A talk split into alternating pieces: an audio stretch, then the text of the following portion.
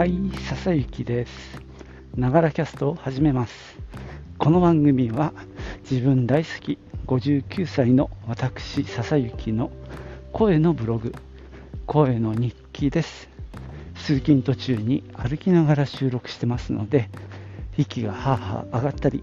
周りの雑音、騒音、風切り音が入ったりしますが、何卒ご容赦ください。はい。休み明けです。水曜日。今朝ね、敏感当番をやってきたんですよ。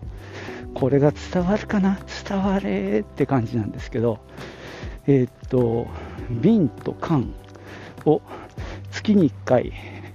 出す日があるんですけども、それを、まあ、受け入れる側っていうのかな。あの、そこに立ち会って、まあ、仕分けを手伝ったりする当番がね年に1回とか2回回ってくるんですけどそれをやってきて2時間やってましたけど疲れました。今日はねそのネタを話そうと思います。じゃあ行ってみよう。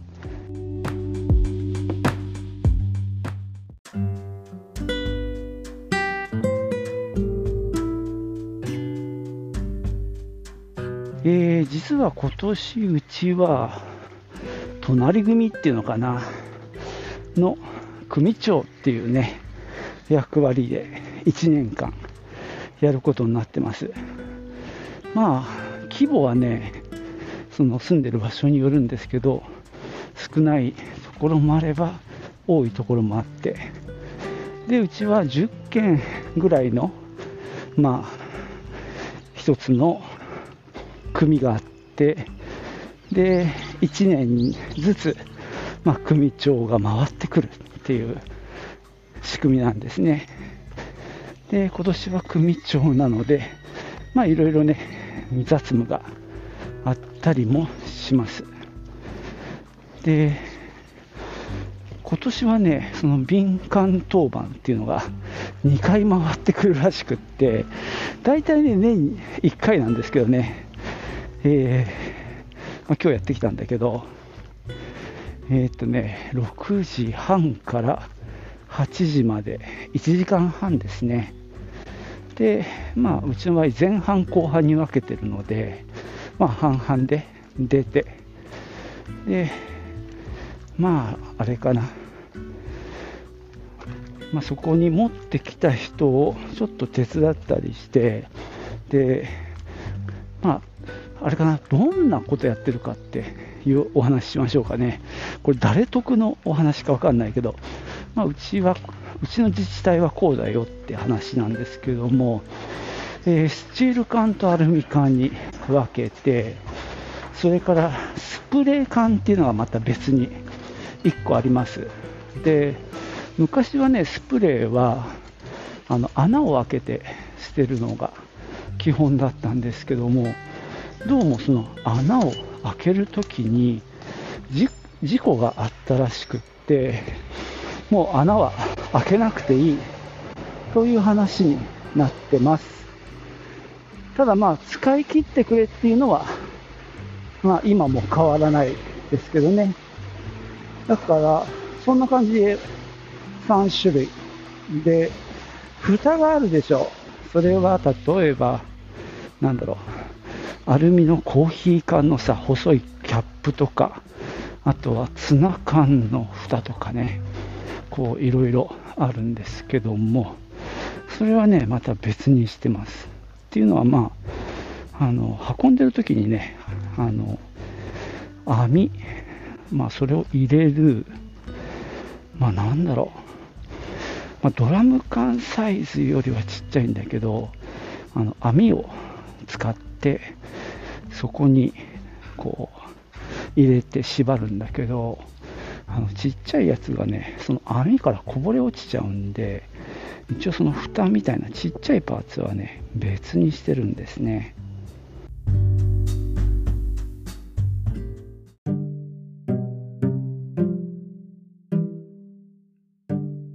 えーと、さっきちょっと言え言えたかわかんないんだけど、その蓋関係は別にするって話ですね。あのー、さっき言ったネットからこぼれちゃうんで、一応よくね、あられのとかおせんべいの大きいスチールの缶あるでしょ。あれに、その、シーチキンの蓋とかさ、あのジャムの蓋とかいろいろ入れておいて、最終的にそれにを蓋して、で、スチールの中に入れちゃってたんですけど、あの自治体の資料をよく読むと、まあ、別の袋に入れてもいいっていうことだったんで、こ今日はね、もうその辺を、まあ、最初カンカンに集めてたのを最終的にはゴミ袋にガサッとまとめて別の袋にしてみました。まあ、これだったらね、絶対に散らばらないんでいいんじゃないかなとは思うんですけどね。まあ、そんな感じで、えー、カンカン系ですね。で、次に瓶なんですけども、瓶はね、えー、3種類ですね。えー、っと、生き瓶って呼ばれてるの。これはですね、再生じゃなくて再利用ですね。リユース。なので、一升瓶とかは洗ってまた使うと思うんですよね。だから一升瓶、それからビール瓶。ただし国産に限ります。えー、っと、国産のビール瓶って確か共通の規格だったと思うんだよね。だから洗ってラベルを貼り直してまた使う再利用ですよね。だから壊さない、あの資源に1回戻さずに、そのまま洗って使うっていう仕組みで、よくできてると思うんですよね。ただ今日は1本も出てないです、ビール瓶は。あの輸入物のビール瓶も今日出てたんですけどね、でもそれは再利用できないので、あの海外のメーカーに戻さなきゃいけないって、それはありえないので、まあ、普通に壊して、あの溶かしてまた使うっていう再生ですよね、リサイクル用です。だから、行き瓶が2種類ですね。で、えー、っと、その今言った再生用ですね、それが透明のものと、あと茶色、その他って3種類あります。透明はまあ分かりますよね。ジャムでもそうだし、例えばポン酢とかもそうだし、みたいなやつ。で、茶色は、まあ、オロナミン C じゃないけど、アリナミン Z とか、なんとか D とか、その辺のやつとかがそうで、で、その他はもう、青とか緑とか、もう、透明じゃないやつがそうですね。なので、瓶は、最初、3種類って言ったけど、4種類ですね。えー、一升瓶、ビール瓶、透明、茶色、その他ですね。で、化粧品とかがちょっと前は違ってたんだけど、ちょっとそこ曖昧ですね。まあ、いずれにしても空になってるのが前提で、中身が入ってるとちょっと厄介ですよね。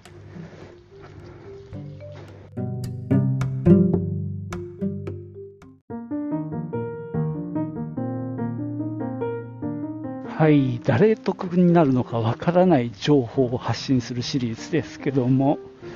これは俺得なんですよね。えー、っと、さっき言ったように、今年組長で、で、敏感当番が2回回ってくるんですよ。なので、えー、っと、その時のための、まあ、覚えですね。でですね、あのーちなみに組長さんはですね前半後半投資で、まあ、かみさんもほぼいたんで2人で午前あ前半後半いて2時間やってまあまあ疲れたわけですけども特にね前半が大変なのね。これがですねその前の晩からにあの出す人がいるんですよ。これ本当はダメなんですよ。あの朝になってから出すっていうのがルールであるんですけども夜のうちに出す人も結構いて朝やってくるともう山盛りなのねそこの置き場が。なんで前半の人はですねその大量に積まれたそのビニール袋に入ってる瓶とか缶とかを一個一個仕分けしながらしかるべき場所に入れてくっっていう仕事が、まあまあ、あの、あるわけですね。で、まあ、こんなこと言っちゃなんだけど、まあ、ルール違反じゃないですか。だから、本当こんなこと言っちゃ悪いんだけど、大体ね、あの、夜出す人って、良くないんですよ。出し方が。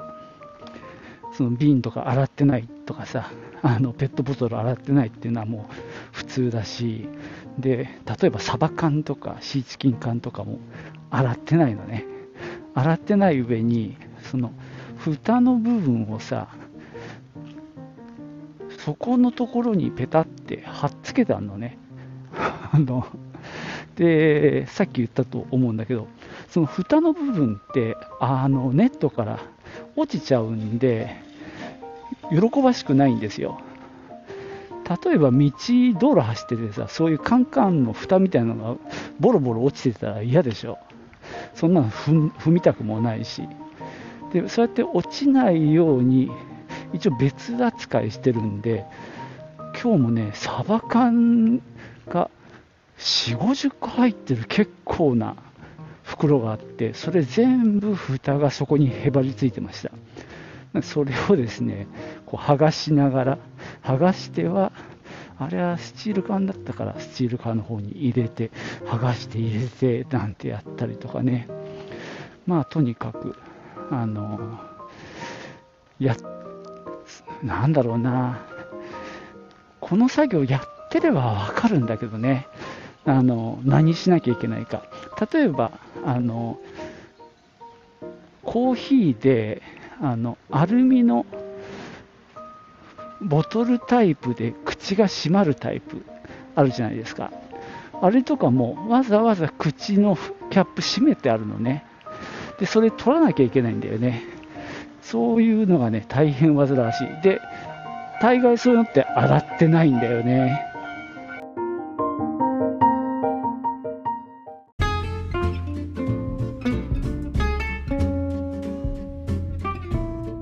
い、